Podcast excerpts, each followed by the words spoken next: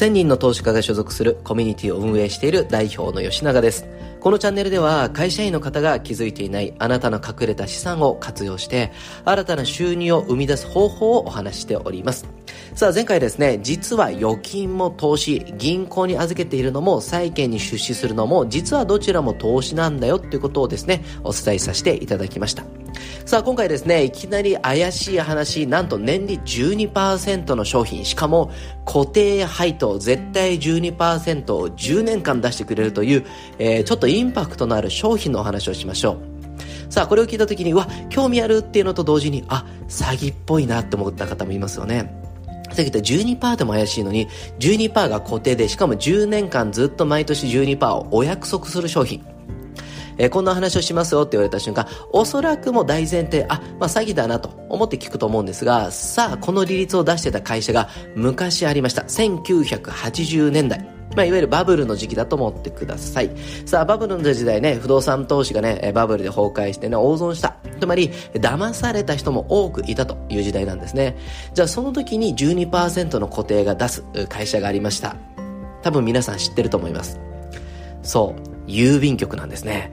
郵便局っていうのは10年の定期預金に預けたら固定利回り12%毎年、つまり10年間で100万円預けたら120%の120万円をトータル渡しますよ。つまり100万円預けといたら10年後に絶対に220万円になる。こんな商品を出していたんですよ。これを聞くと、え、普通に考えたら12%定期で固定詐欺じゃんと思うけども、郵便局が出してるって聞いた瞬間に、あ、それなら安心だし、あったんだなって今一瞬で安心しましたよね。そう、皆さんっていうのは、皆さんっていう方失礼ですね。多くの方は、なんか利率が高いと危なくて詐欺なんだと思うんですね。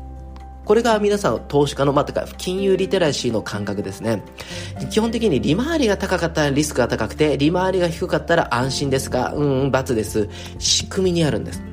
なぜ郵便局は12%もの金利を出すことができたんでしょうって話なんです。だって、郵便局ってのは、郵便っていうのが基本的な仕事ですよね。え、はがきを送ったり、郵便物っていうところのやり取りが、利益なのに、なんで金利12%も出せるのって話なんです。これはですね、後ろにあります。どういうことかっていうと、郵便局の業務に金を貸してるわけじゃないですよ。郵便局がそこから投資してます。株式この会社伸びるだろうなってことで、え出資をして、その会社がバブルなんで、どこもかしくもうまくいきますよね。国債買ってもうまくいくでしょうね。えどんなとこに投げてもうまくいきますよ。じゃあうまくいくから、えみんな金貸してよと。その借りた金で投資して、じゃあそこで出てきた利益を皆さんに渡しますと。でも、えー、証券的な部分、まあ、証券法とか含めてですね、金融商品取引法とか含めて、えー、そこの部分が非常に蘇生が難しい昔の時代だったら結構難しいんで、まあ、固定で利率で金貸してよと。で、そこでうまくいった収益でどれだけ儲かろうが、皆さんには年12%しか出さなくていいんです。ここわかりますかね？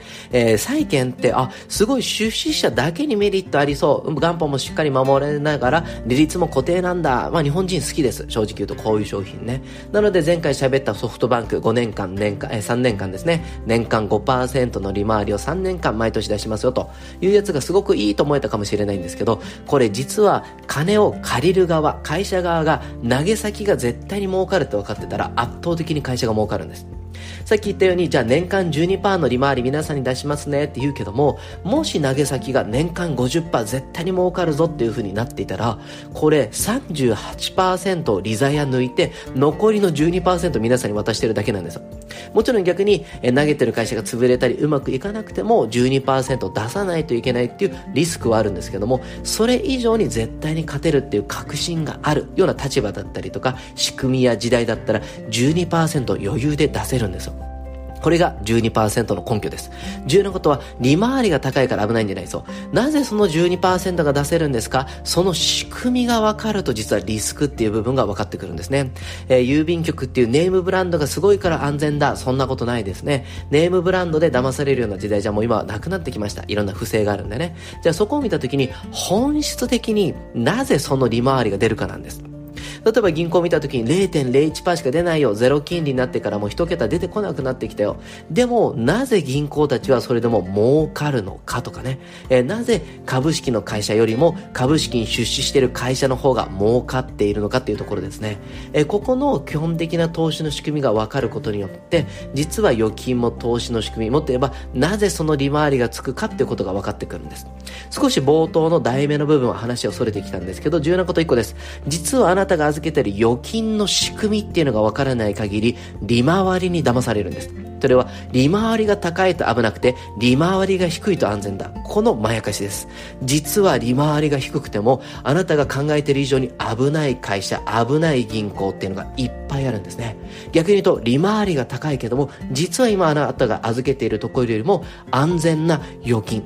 簡単に言えば投資先、銀行預金という投資先っていうのが存在しているんですね。さあ次回よりそこの部分について、えフォーカスを当ててお話ししていきたいと思います。えー、今日もですね、ご自身の資産を活用していい一日にしていきましょう。